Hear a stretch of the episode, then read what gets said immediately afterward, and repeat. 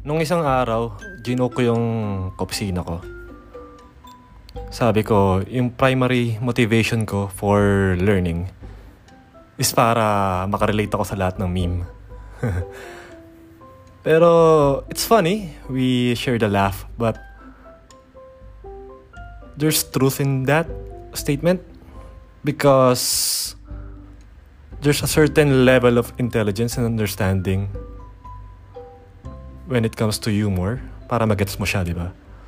So, when it comes to learning, I think it's a huge indicator pagka naintindihan mo na isang bagay, pagka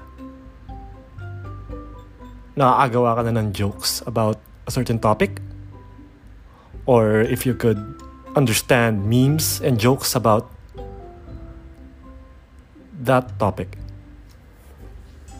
So, madalas tanongin yan kung kailan mo ba malalaman kung naintindihan mo na yung isang bagay. Kasi nga, sa, sa tech industry, sa tech career, kailangan aral ka ng aral, eh, di ba?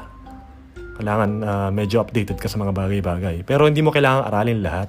Kailangan lang aware ka at naiintindihan mo kahit papano yung mga bagay na feeling mo magiging importante sa sa trabaho mo in the next couple of years. So, kapag nakakaramdam ka ng ganun na ano na na feeling na parang di mo alam kung gets mo na isang bagay, try making a joke out of it about uh, the topic or the certain area na inaaral mo. Gawa ka ng joke or tulad ko, ginagawa ko is nag-follow ako ng mga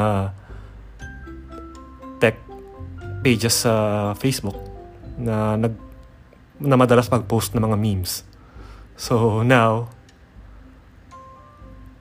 because I have a penchant for trying to learn things, I understand a lot of these memes from photography and uh, AI, data science, of course, uh, web development.